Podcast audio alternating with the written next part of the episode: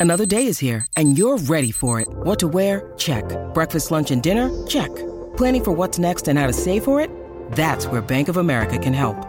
For your financial to-dos, Bank of America has experts ready to help get you closer to your goals. Get started at one of our local financial centers or 24-7 in our mobile banking app. Find a location near you at bankofamerica.com slash talk to us. What would you like the power to do? Mobile banking requires downloading the app and is only available for select devices. Message and data rates may apply. Bank of America and a member FDIC. Mother's Day is around the corner. Find the perfect gift for the mom in your life with a stunning piece of jewelry from Blue Nile. From timeless pearls to dazzling gemstones, Blue Nile has something she'll adore. Need it fast? Most items can ship overnight. Plus, enjoy guaranteed free shipping and returns. Don't miss our special Mother's Day deals. Save big on the season's most beautiful trends. For a limited time, get up to 50% off by going to BlueNile.com. That's BlueNile.com. This is the CHGO Cubs podcast presented by DraftKings Sportsbook, America's top rated sportsbook. Download the app and use promo code CHGO when you sign up. Hello, everyone. My name is Corey. I am joined, as always, by Brendan, and we are coming to you on Friday, November 4th. Brendan, uh, the World Series still going. We have yet to crown a new champion. But of course, we are just a little past, but in the midst of some of the 2016 Cubs anniversaries. Uh, as you know, Which anniversary Brendan. was this? Uh, they, forget. I was going to say, as you know, Okay. but uh, let me remind you: the Cubs Yeah, winning the. World Series. World Series, yes. That correct. was it. Now, let me ask you this: I am a November second man because that was Yeah. when it happened in Chicago. Even though I was in Cleveland, where it was technically the morning of November third. Do you observe the second, third, both? Oh, I, I do both, but I principally remember the second. You know, I'm a November Gotcha. second guy, so that's what I am. Gotcha. Yeah. Yeah, um. I, you know, we could just celebrate it all the time. Which is kind of what I do Every day. You know, Yeah. yeah. I mean, when they won the World Series, I watched that final out every day for the next like year straight. I'm not even exaggerating you. Every day. I'm still watching it. um, yes, but as we are coming to you on Friday, November 4th, that, of course, uh, is now the six year anniversary of the parade, uh, the rally, uh, the largest collection of humans at the parade and the rally in Grant Park. Uh, the anniversary of Jon Lester There it is. on the microphone and saying, "How about this expletive?" Uh, I think I can say it now, but You can say it. how about this shit? And There then he says, go. sorry, kids. uh, I don't think he was sorry to the kids, but No. uh, if you're looking for great content, uh, and I'll, I'll try to remember to send this out from either my account or the CHGO Cubs account, but Jon is like live tweeting that whole experience on the bus, um, including, I believe it was David Ross, who almost gets decapitated by like a wire. Yeah, and his like nose was all messed up. right on the it. roof of this bus. But it's I think him, Ross, Travis Wood, John Lackey, really good bus. I mean, that's like the most dangerous bus you could possibly uh, compile.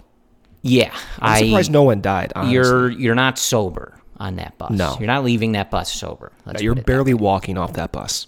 Yeah.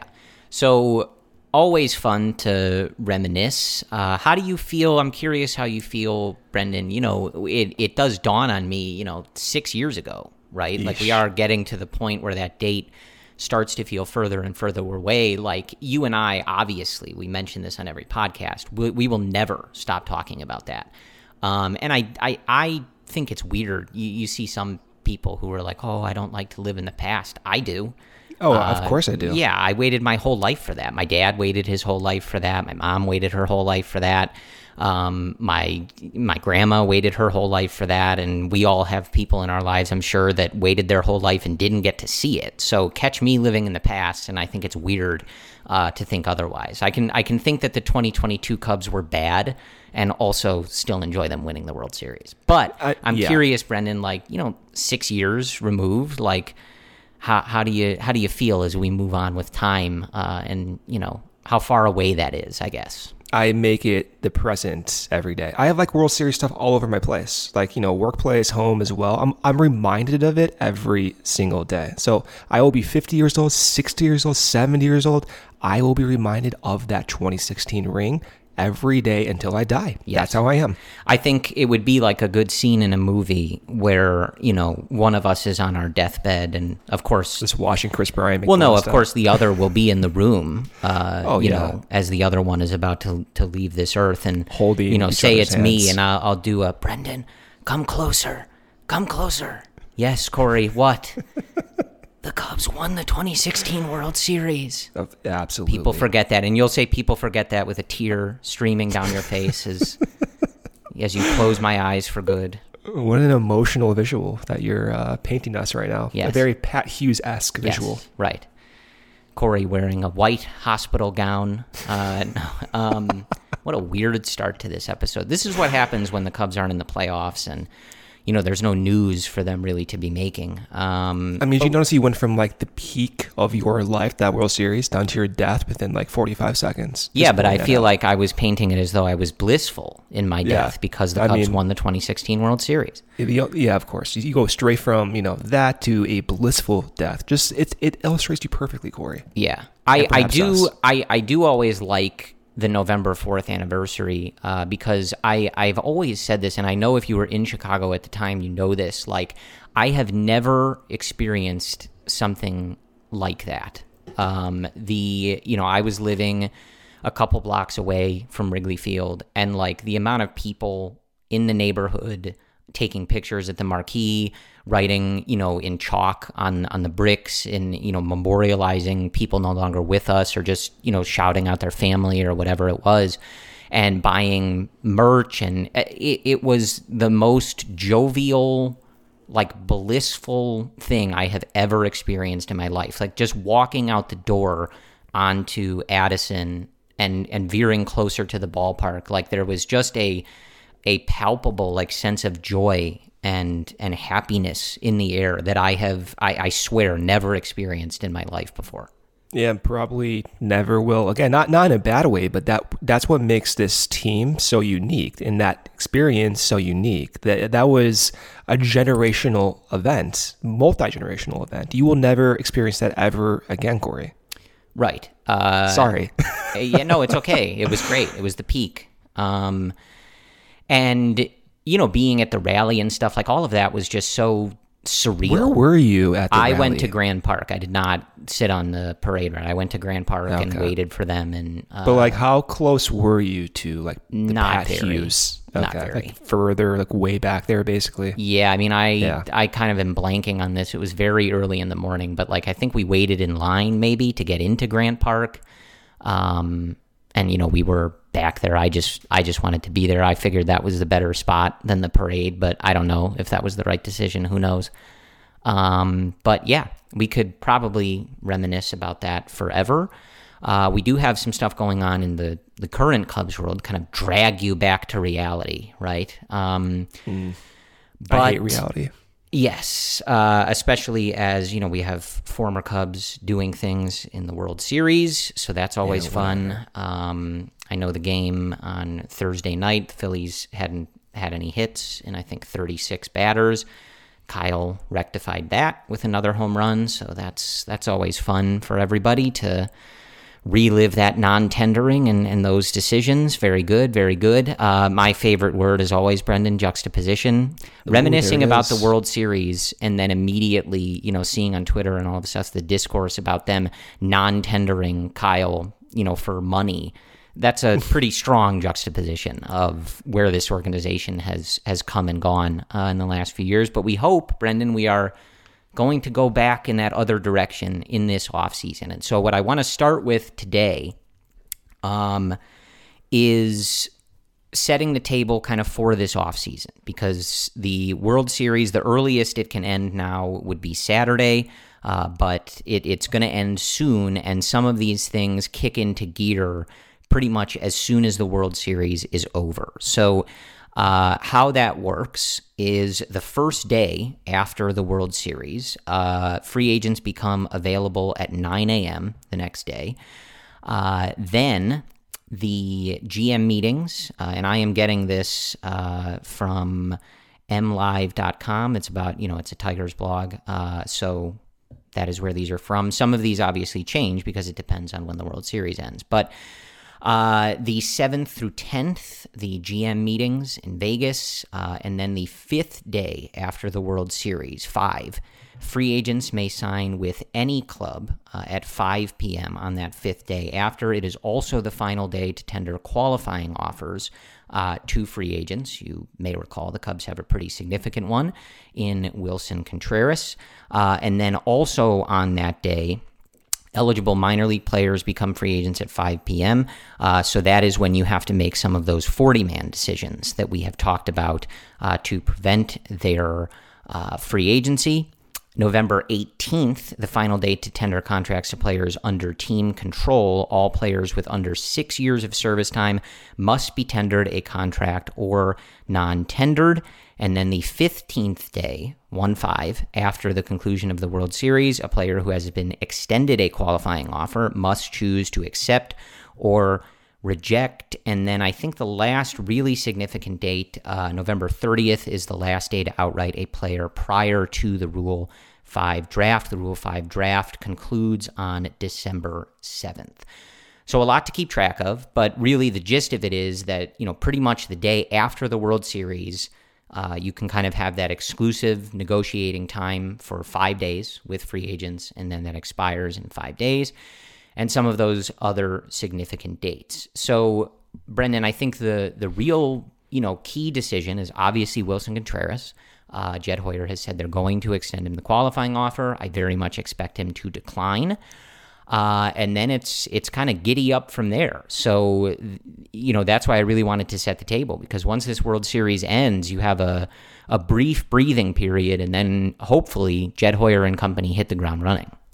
Yeah, they'll have a lot of quick decisions to make. I'm sure they already have all the math worked out, but just like the arbitration estimates right now, they have about 10 guys who are eligible. Some of those guys may not be tendered a contract. For example, Alec Mills, Brad Wieck, um, even Franmil Reyes, Steven Brault. Perhaps those guys don't get tendered. Alec Mills probably will get tendered, but you just don't know about the others. So right when this World Series ends, it will be kicked right into high gear, and I think the Cubs will be pretty active at the onset. This is the only reason to believe that I think is they have so many holes to fill. So just right. to be able to get out in front and at least refocus to perhaps the more important areas of the offseason, uh, it seems to me that to do that, you have to get out in front and make some of those those perhaps less significant moves right away. Right. And I, I think I, I agree with that. I think, you know, you would expect some of those big fish that hopefully they're going after, the shortstops, the middle infielders, et cetera, or Aaron Judge, whoever it may be, uh, to take some time, right? Like if if teams blow them away with offers, sure, but you know, usually players like that are going to want to collect offers, see if there's some bidding that can go along, compare the things, etc. Sometimes you have those guys doing visits to the particular team, so that can get dragged out a little. So I think for a team like the Cubs, I'm with you, Brendan, especially in that rotation. Um, I know that uh, Brett Taylor from Bleacher Nation has been, you know, kind of big, uh, specifically on on Kodai Senga, and maybe trying to get something like that done quickly because maybe that's not the top of the rotation arm that you're looking for, but he would add stability and depth and potential, and then you can kind of move on right? And right. you have that, you have it in house, it's taken care of. And then if you do feel like delving into guys like Jacob DeGrom or Justin Verlander or making a big trade for someone who sits at the top of your rotation, you've at least added something to the rotation to then go and see if that stuff is available to you, right? Because of course the the main caveat here is players don't have to choose the Cubs, even if they have the best offer or a good offer, and trades don't always materialize. And there, there's a, a lot of stuff that we want to get into in this in this podcast. I think really this podcast is going to be setting the table. I think for this off season. Um, one of the things you know that is important here, and as you and I were on the air last week, we were watching the Alexander Canario injury. Uh, that news was not good. Uh, he's going to need surgery on the ankle, the shoulder hopefully he's you know it's you know i think i saw the pessimistic views maybe like six months till he's you know back at full strength and able to get out there. May, you know maybe it's earlier than that, etc. But obviously, That's pessimistic. Six months. I thought that would be like normal. I don't know. Well, I don't know. For me, it's for me, it's like all right, it's to be expected. Like, Yeah, well, truly pessimistic is like all right, like you know, seven months, eight months. and then, yes, like, no, I guess I just mean I saw issues. I saw four to six months maybe, and No. like you know, then it would be that. But yes, uh, he suffered a, a, a broken ankle and a shoulder dislocation, so it's not good. So I guess yes, the Lovely. the the pessimistic view. So you were right on that podcast last week. Uh, you were freaking out, and you were correct to be freaking Well, out. So that's cool. There you go. Yeah. Well, it just validates whenever I freak out in the future too. So I, I love that. I love that. Right. Uh, yes. So also, Brennan Davis was shut down in the Arizona Fall League. So I bring all this up, right? We'll see how those timelines go, and we'll see when those guys are able to get back there and how that affects their 2023 outlook. We don't really have a clear answer on that yet, but I bring that up because I do think that drastically affects the Cubs' offseason plans. Uh, I know Luke and Cody and Ryan discussed a lot of this stuff earlier in the week on the CHGO Cubs podcast. You can check that out on YouTube or on this podcast feed. Um, but I think, you know, in, in the context that Brendan and I are talking here, you have to now see if that changes your plans. And I think that is going to pretty easily affect your plans in two ways. Uh, one, you now have to address center field or the outfield for next year with at least some trepidation, if not serious trepidation, that those guys are going to come up and make an impact at some point, right? We're not sure about that. The Cubs may have their own internal view on that. We'll see. Uh, but you remember going into this year, the hope was that Brennan was going to come up maybe mid-season, July, August, something like that, and be able to hop into center field. That did not happen. And 2023, I I don't know that you can count on that with either of these guys. The the second way, Brendan, is that you I don't think Brennan would have been in this category, but I have a sneaking suspicion that Canario would have been.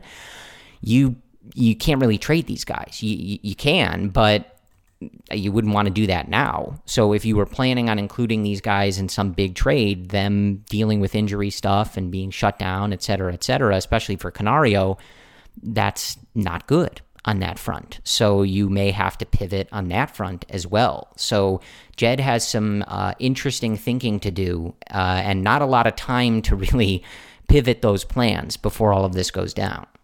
That's the worst part about about that Canario trade. It's not the which also sucks. It's not the timeline that he'll be out and the missed development time in the winter league, although he had a great year and a lot of at bats. It's you it's the fact that you can't trade them. Like maybe you can. There's been instances in years past where injured players do get traded, like like Nick Madrigal, for example. But you know, this is significantly hurting his value. You're you're not trading him at all. Like there's no way. So he's Well, off the he, and just to jump in, he was coming off a red hot minor league season, and he was also showing some really good stuff in the Dominican Winter League where he was hurt. So the value may have never been higher than it was prior to the injury. So you're not going to want to do that now. Exactly. And it's not like, as an example, with Canario and the fact that the Cubs may have traded some guys this offseason within the system, maybe Canario wouldn't have been that guy, but it could have been other guys. It's just you lose that negotiation room when you're when you're trying to trade from within, when you take him off. Can't do it. You take off like Preciado, knee injury. Can't do it. Brennan Davis, probably not ever going to be traded, but I'm, I'm sure he's used in those negotiation tactics, right? Can't do it. So there's been a huge injury bug that unfortunately is is hurting I think how the Cubs proceed forward. With Brennan specifically, you would have liked him to get AFL at bats. I think that was beyond our expectations even 2 months ago, but it's just like the persistent bad news, right? Like that's that's kind of what it is. It kind of just doesn't inspire confidence at least going forward in what you can project for Brennan for 2023. And maybe that was that would have never been the case, but it's just it's lingering. It's a it's a bad feeling. And I have to think that at least for the Canario news, maybe this is me being super pessimistic, but I, I think that drastically changes how Jed operates. I think there's a huge, huge problem from just a negotiation tactic perspective. I'm sure he'll be back and fine. And uh, with medicine these days, those guys typically come back strong. But at the same time, we've seen shoulder injuries linger for players. We saw David Bote dislocate his shoulder twice. Right. Uh, we saw Cody Bellinger in the World Series did that celebration. Uh, her, I think he dislocated his shoulder too. Was never the same, although that's you know a huge multifaceted problem. But guys have shoulder injuries. Sometimes it's hard for that to heal up, and so that's another factor in determining. Okay, what can you project with Canario? That is a huge level of uncertainty that I am so uncomfortable with. So uh, right. again, that's very pessimistic, but that's just the, the, reality of the situation. I feel like right. And even if you know Canario wasn't going to be someone that you traded from, the depth changes, right? Because even if you were going to trade other guys, you you exactly. would have done that, you know, hoping that these two guys would have been really solid and you could really count on them. If you can't do that, then the depth is hurt right? Even if they weren't going to be the guys that you traded. Uh, and I know, you know, Ryan, Cody, and Luke brought this up too, but this highlights, you know, I think a bigger issue, and I think something that a lot of people have taken umbrage with as as it relates to uh, this rebuild. That, of course, we're not allowed to call a rebuild. Um, you can't always count on prospects, man. You know, the Cubs won a World Series that we were just talking about. Uh, the sixth anniversary was a couple days ago on November second. Yes, to bring that up again. Um, and they succeeded very well with prospects. And you and I have talked about before, and a lot of people have talked about and written how just absurdly lucky is not the right word, um, but just how absurdly fortunate the timing was on that, right? Like you called up all these young guys and they all performed at such a high level. And you look at how some of their career trajectories have gone since then it's really nice that they all played that way in 2016, right? Because if they had gotten different performances from those guys, you know, if you had gotten a, a different version of Kris Bryant in 2016, maybe they don't win that World Series, right? Um, if you got the version of Javi Baez that the Tigers just got, you you know you may not have won that World Series. Uh, it's and you can go down on that list in many different ways. Uh, so just because it worked once before, my point is it's difficult to repeat, right? Um, and you know they're they're working through this, and we'll see how it goes. But you know, just ask the people on the other side of Chicago, right? Like just because you draft and sign a bunch of good prospects and bring them up and, and try to make that happen, that that does not a World Series guarantee. Yeah. So this is one of those areas where when we're listening to Jed say we're building the next great Cubs team, we're, you know, waiting on, you know, spending all this money until it's the appropriate time. Like sometimes the appropriate time doesn't come.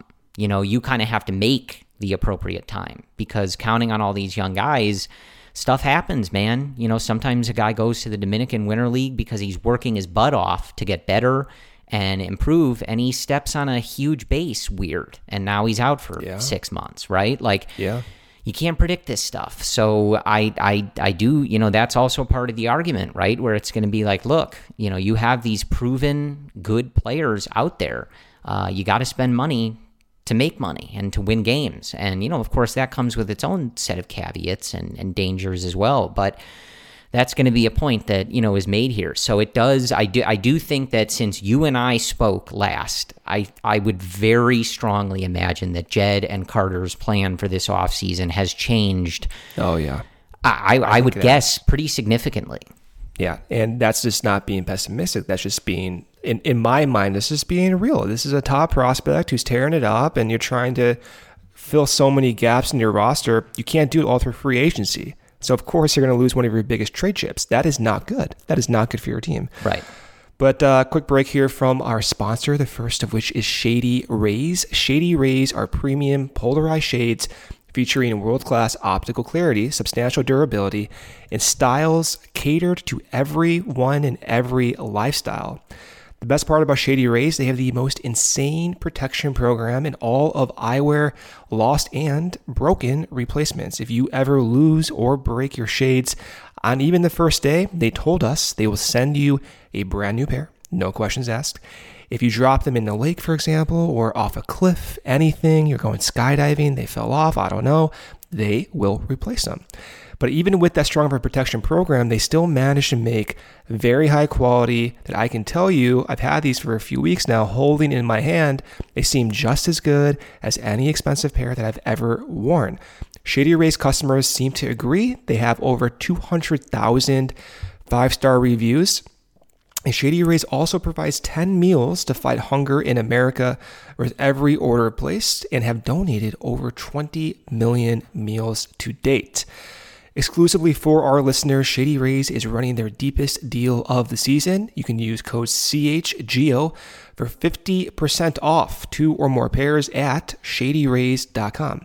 Buy one, get one free. You can get two pairs for as low as $54. Again, redeem only at shadyrays.com, where you can find all of their newest and best shades. Another break here for our sponsor, Game Time. Game Time is the hottest new ticking site that makes it easier than ever to score the best deals on tickets to sports, concerts, and shows.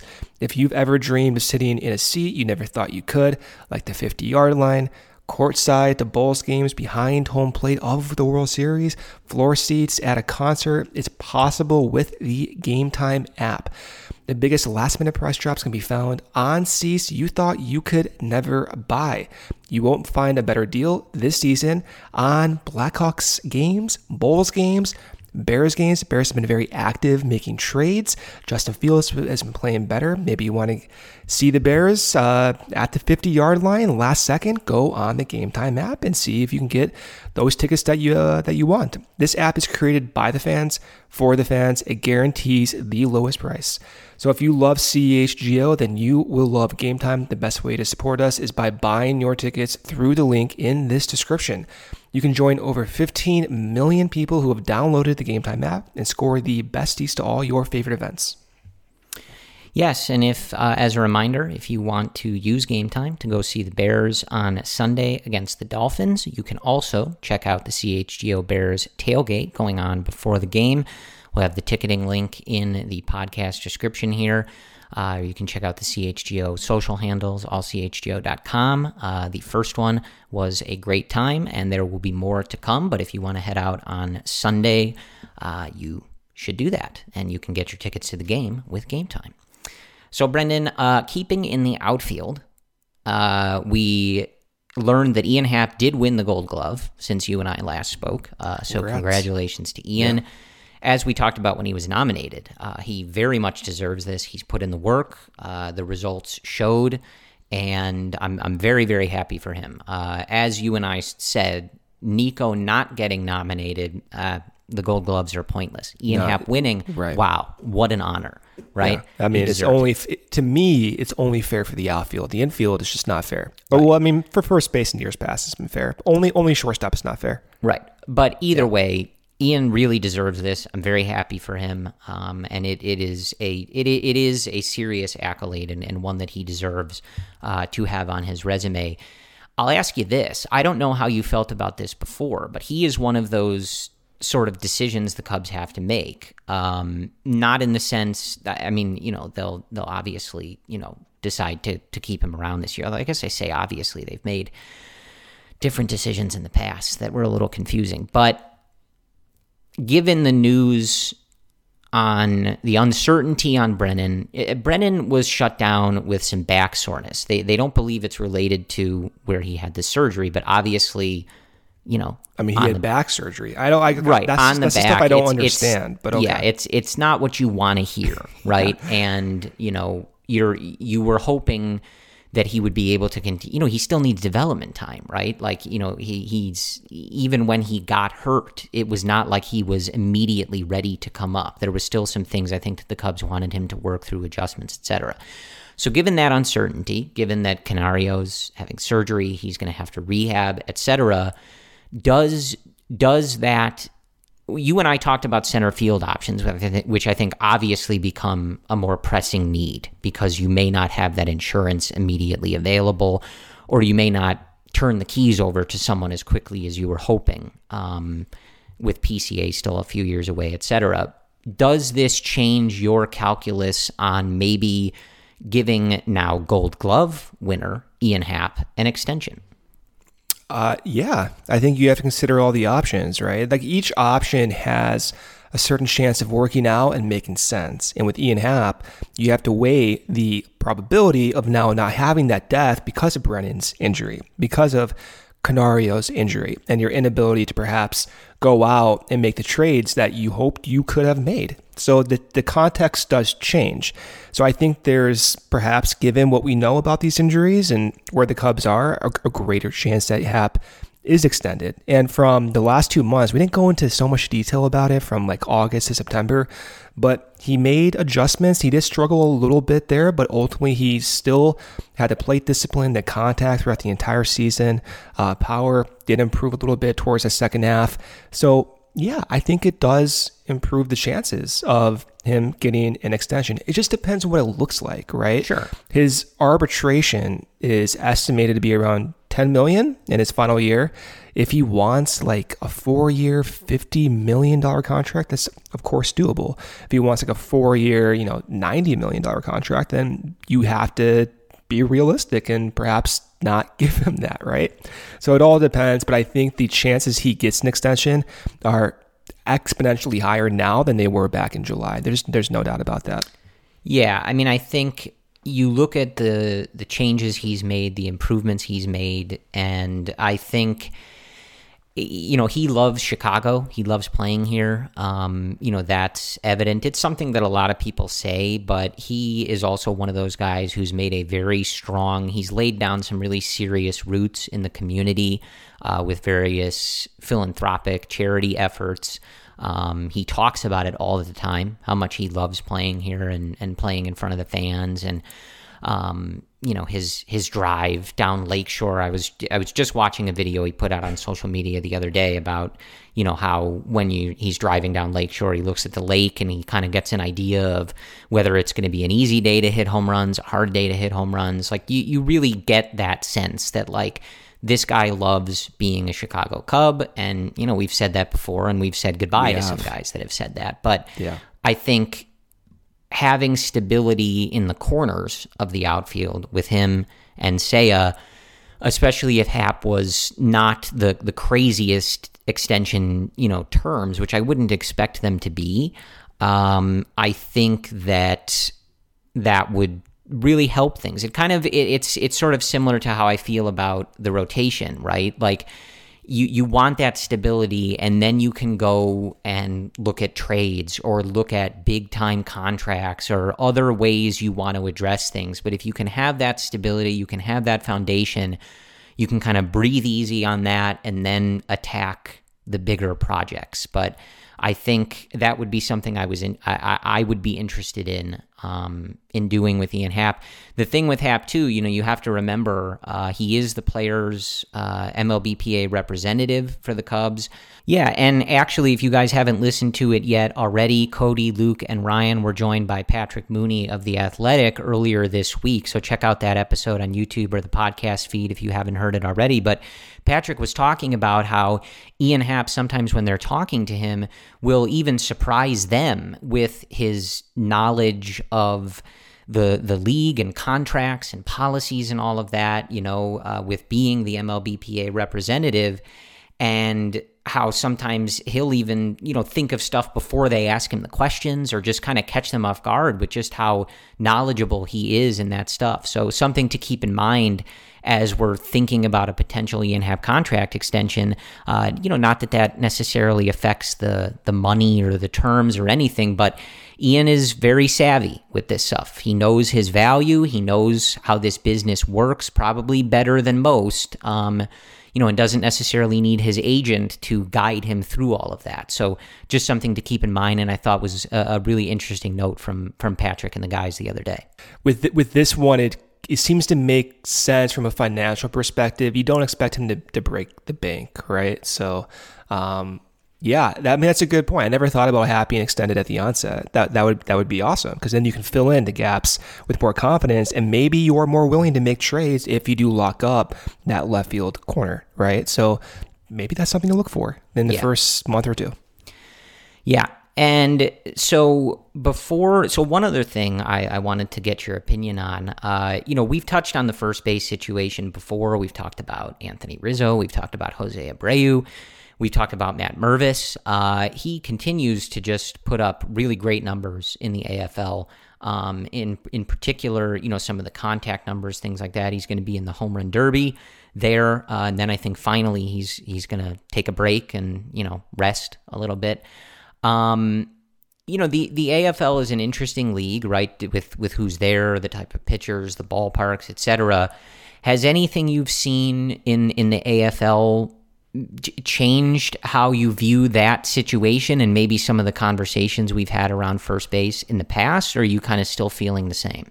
I think the the outcome of giving Mervis a chance while simultaneously having a good safety net, perhaps in the form of Abreu, which is safety nets being, you know, not uh, deserving of, of Abreu's skill set, but having a way to get Mervis involved while also still providing value at first base in the case he does not work out. That that hasn't changed, but maybe my idea that his ability to translate to the big leagues, I think it is growing. It's not solely because of the AFL stats.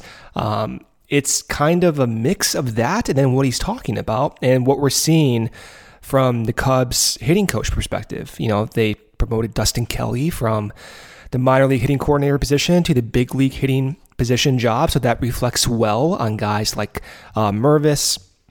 And Kelly was involved in Mervis's development and uh, the quick signing of him when he was not drafted in the 2020 uh, COVID season. So it, it, it to me signals that Mervis is someone who's not just this you know, um, what's the term quadruple A guy, perhaps. It's, it's perhaps bigger than that. And then if you look at the actual AFL numbers, the biggest thing that jumps out to me so far is he's only struck out three times in 47 plate appearances on his baseball reference page. Uh, three times in 47 plate appearances. That's like 6%. And he's by every single level decreased his strikeout rate substantially. I mean, started the season striking out 24% of the time, got promoted 20% of the time, got promoted again around 15%, and now you're in the AFL and you're striking out in 6% of your plate appearances. It signals that he's made adjustments. And Brian Smith, who was down in Arizona the past week, got a chance to talk with Matt Mervis.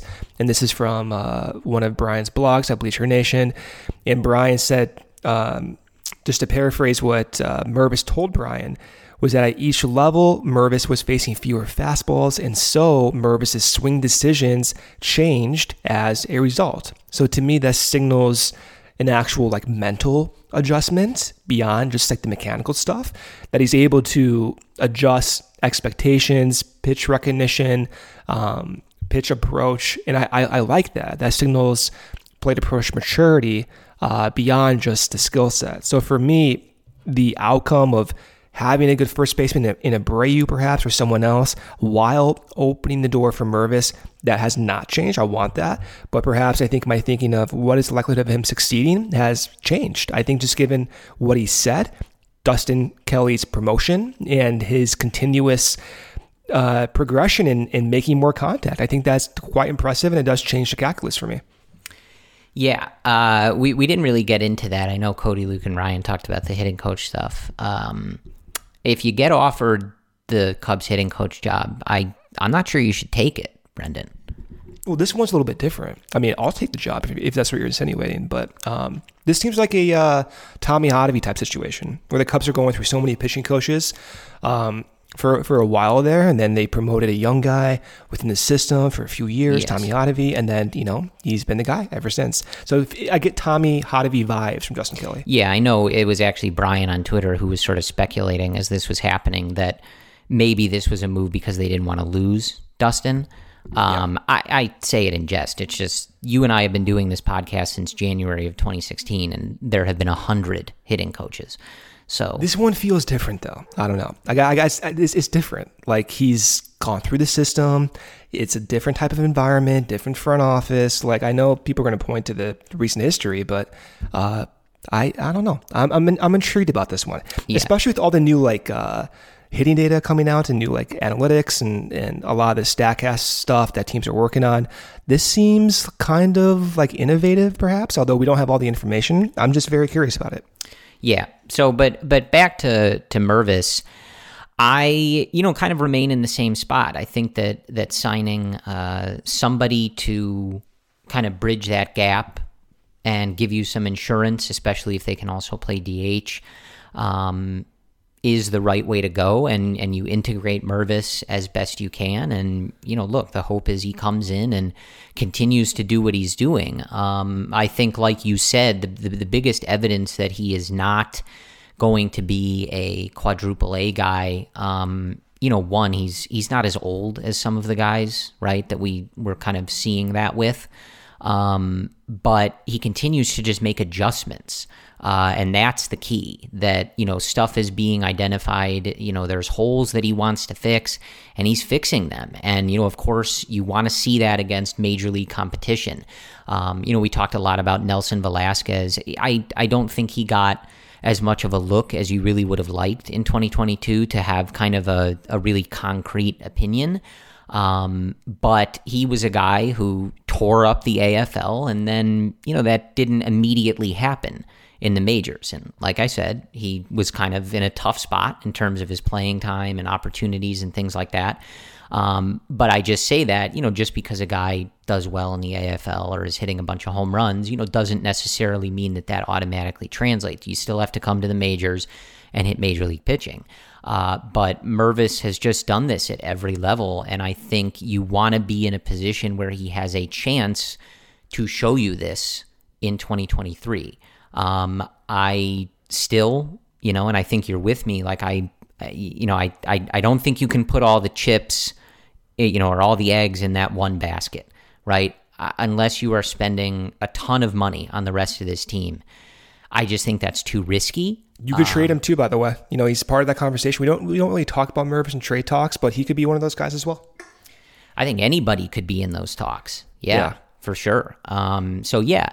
Uh, but yeah, I, look the the takeaway though is that this remains impressive, and I still think that one of the main things that I'm excited about as it relates to Mervis is how how interested this organization was in him and how quickly they acted when he became available after that 2020 draft. And to see that they were so hyper focused on signing him the first call that Jed made and that he's made these adjustments and kind of proven that right. It, it does just give me a lot of confidence in yeah. this process and in him, right? Like the the Cubs front office doesn't have to be right, but it, it, it is one of those things where just follows that trajectory. They were very excited about him. They were very interested in him, and he just keeps proving that right. So it's hard not to be very excited about him. Yeah, and you, you hear that from you know public baseball figures like on Twitter, like Kyle Boddy from Driveline. He commended the Cubs and Mervis and that type of unique progression. Um, and I think it was like what two minutes after that it non, very quick. Yeah. yeah. it was like within seconds they like reached out and signed him. So uh, he he was on their radar and he continues to improve. So um, yeah, I'm curious about him. I'm, I'm more like here's what I'm curious about before I do this ad break. From talking to different you know people who are in front offices and like the data side um, there's an emphasis on trying to develop like hitting tools and hitting analytics uh, in, in in the same vein as like what we have for pitching these days. It still seems to be a little bit far away just from the technology standpoint and some bugs and whatnot. But I, I feel as if given what we know about Mervis and from, you know, like Driveline, from his uh, uh, fast progression through the system. Like I'm wondering once like the data comes out and they're able to optimize some of the tech, if he's if he's if he has something that most guys don't have, but if that's going to be predictive of success. And you think of guys like who throw 92 miles per hour, um, not fast, but they have a lot of you know rising action on their fastballs. And that allows them to get past guys. You know, I do wonder if there's some type of similar, and again, in the same vein, similar traits for some of these hitters, like including like Matt Mervis. So as the year goes on and years go on, I'm curious just how the data will ultimately rate them, because then we can use this as a better evaluation tool in, in the years to come. All right, so another break here from our sponsor, FOCO. Chicago, you've already got the best coverage for your favorite team, so get fitted out in the best sports gear around. FOCO got you covered from Soldier Field to the living room, north or south side, with hoodies, slippers, signs, bobbleheads, and everything in between. Get decked out like DeMar with apparel from the leader in sports merch and collectibles, FOCO. Looking for the perfect gift for the football fan in your life? FOCO's got you covered with hoodies to fight that Lake Michigan cold breeze that's happening in November and December. So check out foco.com or click the link in the description below. For all non pre-sale items, use the promo code CHGO for 10% off. It's time for October baseball, and I'm betting on the action with DraftKings Sportsbook, an official sports betting partner of that World Series right now. DraftKings Sportsbook has a championship worthy offer you can't miss. New customers can bet just $5 on any World Series game and win $200 in free bets if your team wins. If you want to boost your winnings, check out DraftKings.com. Same game parlays. Combine multiple bets from the same game for a bigger payout. The more legs you add, the more money you can win. Uh, right now, this World Series can go six games with the Astros and Phillies tied at two games apiece. So by the time you're listening to this, you can bet on game uh, six. Maybe you can even bet on game seven. The odds right now are favored towards the Astros, but as we know, things do change. No hitters happen as well.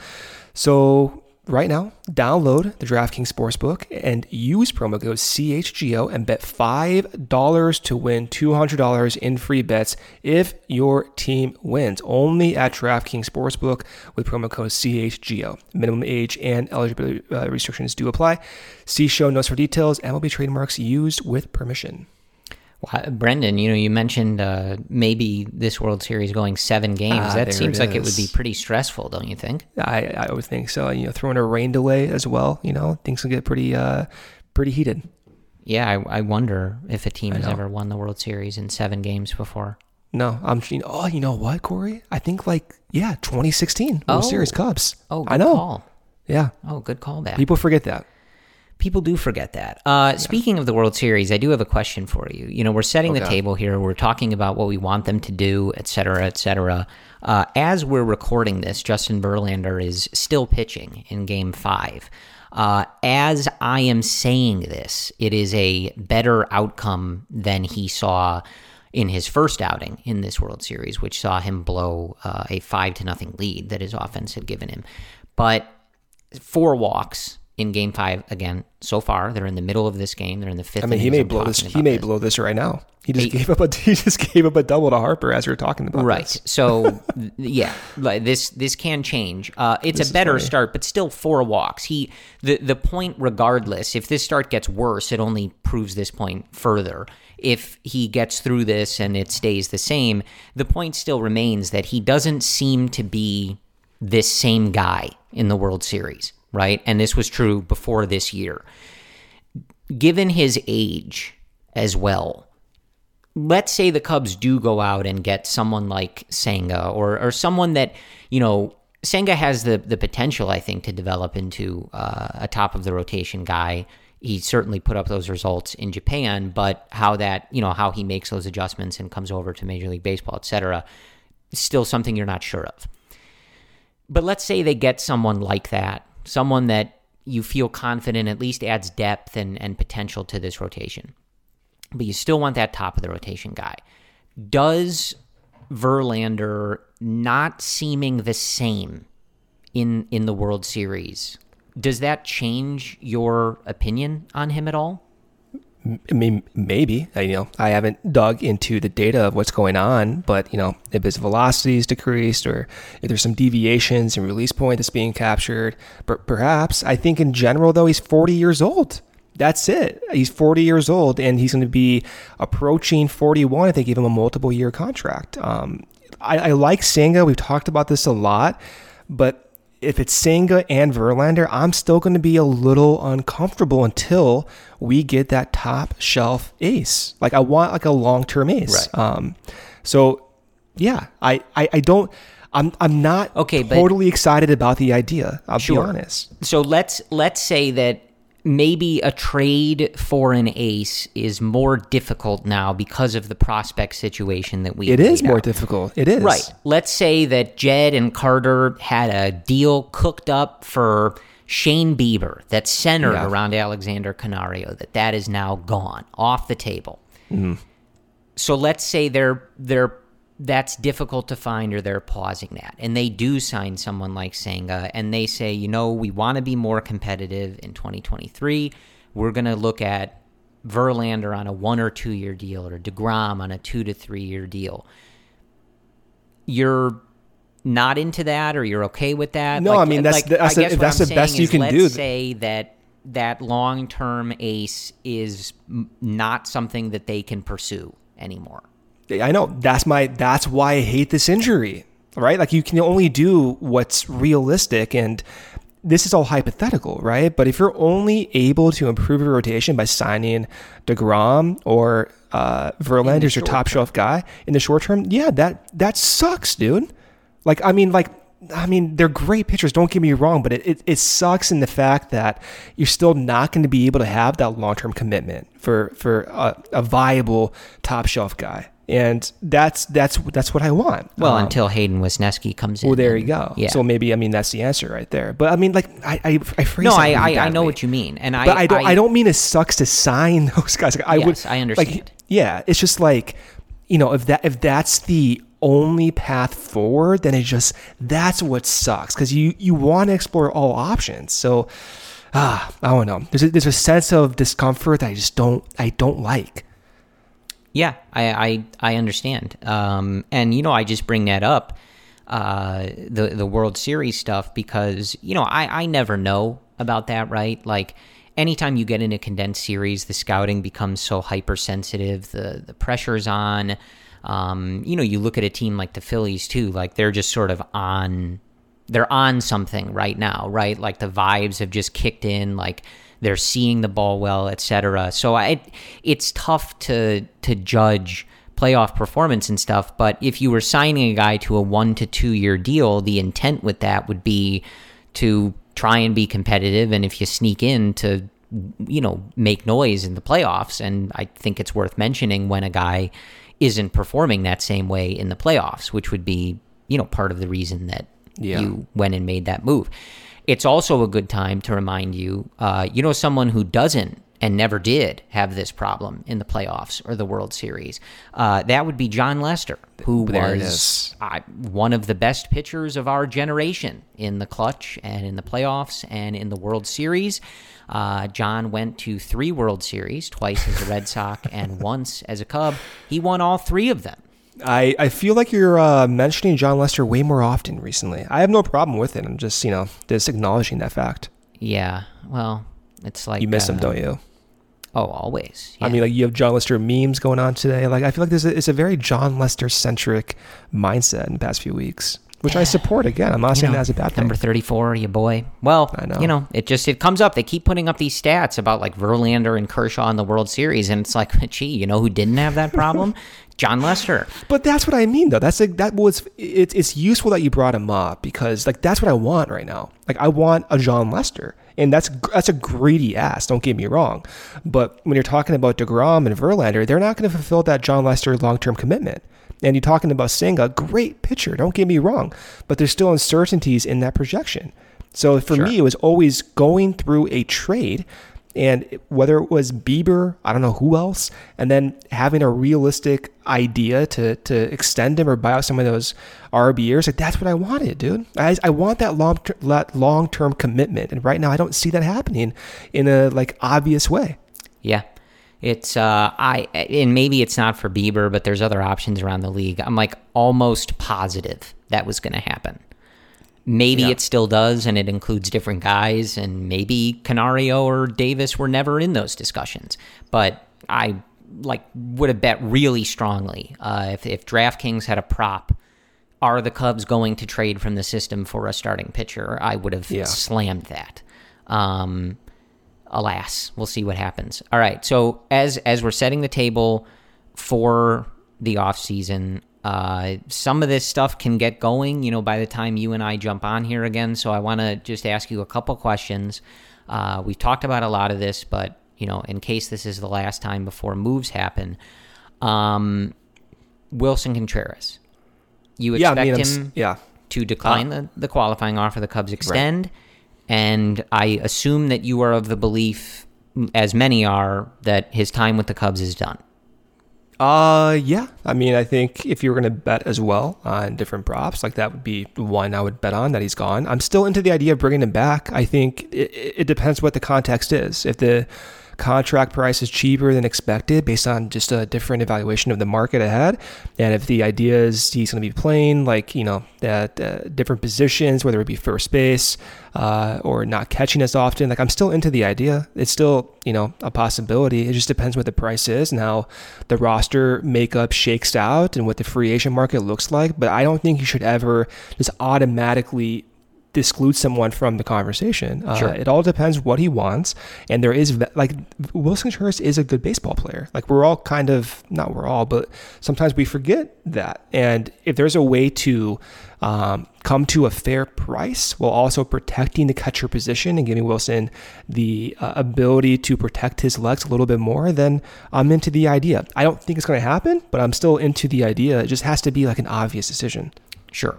Okay. Uh, I'm I'm with you on on that. I think. Um, now, would you be surprised if he accepts that qualifying offer? It's going to be around 20 million.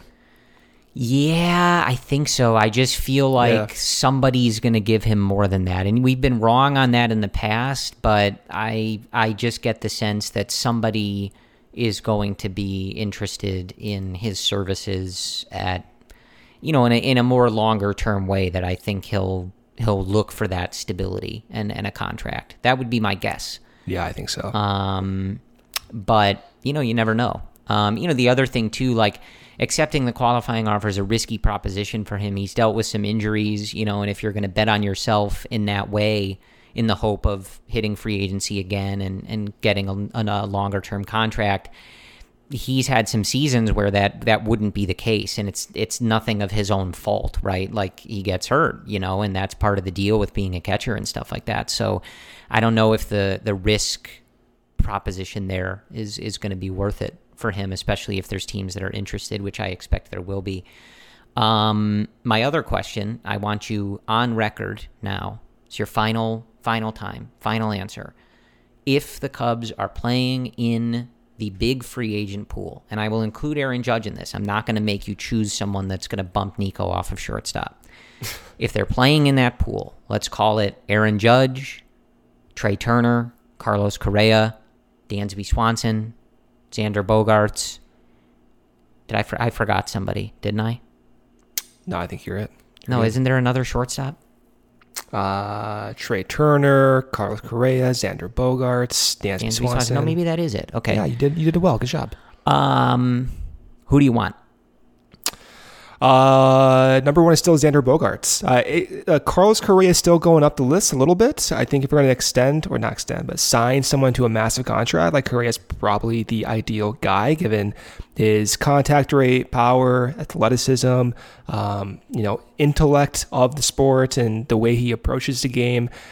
I, I think that's the guy you want to sign. Uh, it just depends on what your level of trust is for a guy given 10 years, over 10 years, and, you know, almost half a billion dollars in commitment. So that, that might be uncomfortable for Jed.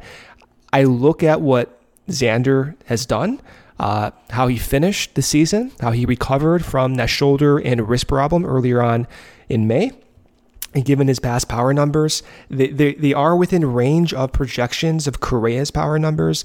Xander does have an exceptional contact rate. He does see pitches. He may not be as athletic as Correa. He may not have the age uh, that Correa has. Xander's 30, Carlos Correa's 28, and he may not have the, the physique that Carlos Correa has that suggests a better age curve than Xander. But what Xander has that Carlos does not have is perhaps half the price tag. Um, so because of that, I I I kind of want to err on the side of caution, but Carlos Correa has slowly gone up that that thinking ladder for me of of him making sense. It's it's a it's very close, Corey, right now. Um, but I think where I am where I'm at, is my last chance to say it, but I think uh, Xander number one with Carlos Correa just right behind him. But if Correa signed, man, I'm I'm all in. I think that's the guy. Again, if you want to give out one of those deals, Correa's the guy to do it. Yeah, I continue to just believe it's Correa. I just think he's the guy. Um, yeah. I mean, it makes sense. I, Age, to be honest, if I'm being all of it. perfectly honest with you, I genuinely don't care. I don't want it to be Dansby. That's my opinion. Dansby is a great baseball player. He's a winner. Um, he is extremely revered in Atlanta. Uh, he seems to be an incredible clubhouse person. There is a lot to like about him, but I just don't trust the offense in, in, in a long term. Well, you're sense. comparing him to Correa and Xander. Right. You know, Those other guys just have such longer Yeah. track records of the offense that Jed is looking for. If it were just Dansby as a standalone and the other guys weren't available, then yeah, of course you consider If Dansby. they bring in Dansby, I'm not going to complain. I, I mean, he's like a hell of a of- defender, by the way. That would that would be fun. Just saying. Of the options, it just it it doesn't have the oomph that I think those other guys potentially bring. I mean, what about you? You want Xander? Or you want Carlos? You want Carlos, don't you? Well, what I was going to say is that I, I really genuinely don't care. I want the Cubs to spend Tom Ricketts' money, and I want this team to be better. So you have so if if, if it were Xander or Carlos, you really have no opinion on either or. I all right. I feel like I, you're a, you're a Carlos. I think guy. it. Yeah, I I I think it's You've been correct. saying that. Yeah. Yeah. And I, I got to be fair. honest with you. I know some people are put off by how he handled some of the Astros cheating stuff. Might I mean, prob- I'm a little put off. probably put off by that he was probably cheating. I don't remember what the conclusion was, if everybody was doing that or what.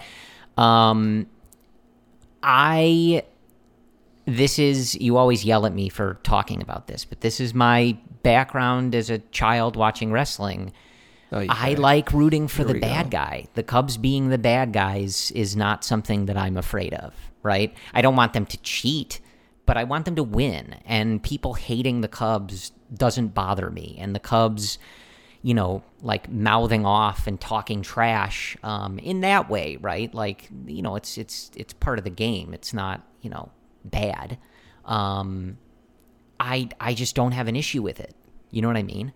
Um, yeah. I mean, yes and no. to, re- to reiterate, like I do, I'm not, I do not want them to cheat. That is not something that I'm advocating for. And you know, Correa and all of them did not see receive the proper punishment for that, and uh, you know, stealing a World Series title and all of that, and ruining Yu Darvish's reputation Yeah. for a while. Like they they deserve more than that. I'm not advocating for that, but he wouldn't be doing that in Chicago. He's going to come here to play baseball. He's a very good baseball player, and, And he's going to grow. He's a young. He was a you know he's a young guy. Give him the benefit of the doubt. Making mistakes with the media. You know it happens.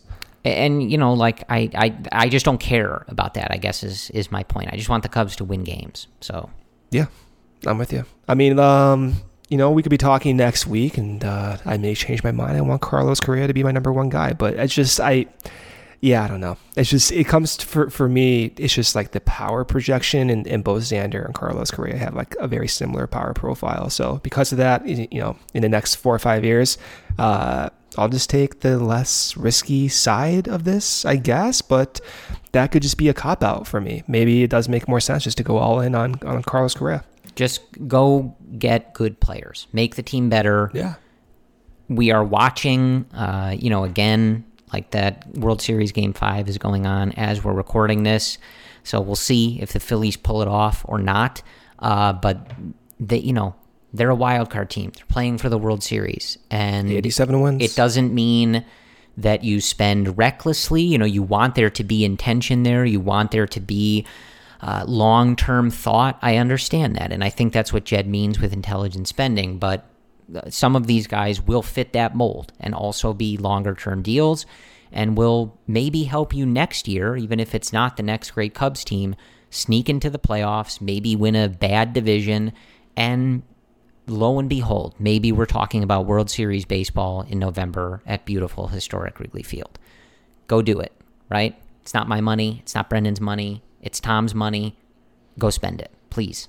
All right? Let's have a good 2023. There you go. That's setting the table for Wow. the off season.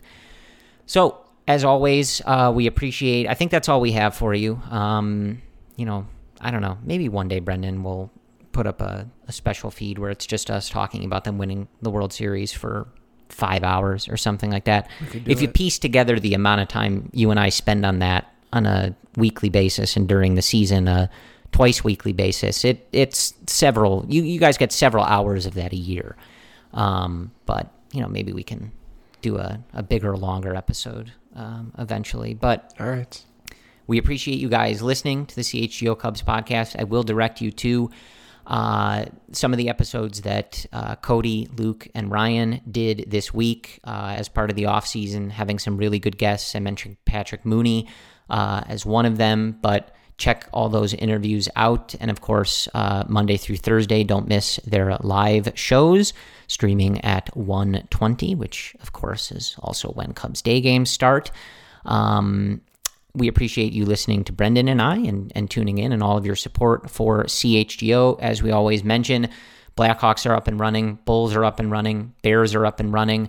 Uh, we have really excellent teams uh, across all sports uh, at CHGO, really great people and, and, and beat writers and, and content creators. Uh, so if some of those other sports are your flavor or you want to get into some of those other sports, please check out those feeds. Visit allchgo.com, sign up to become a member.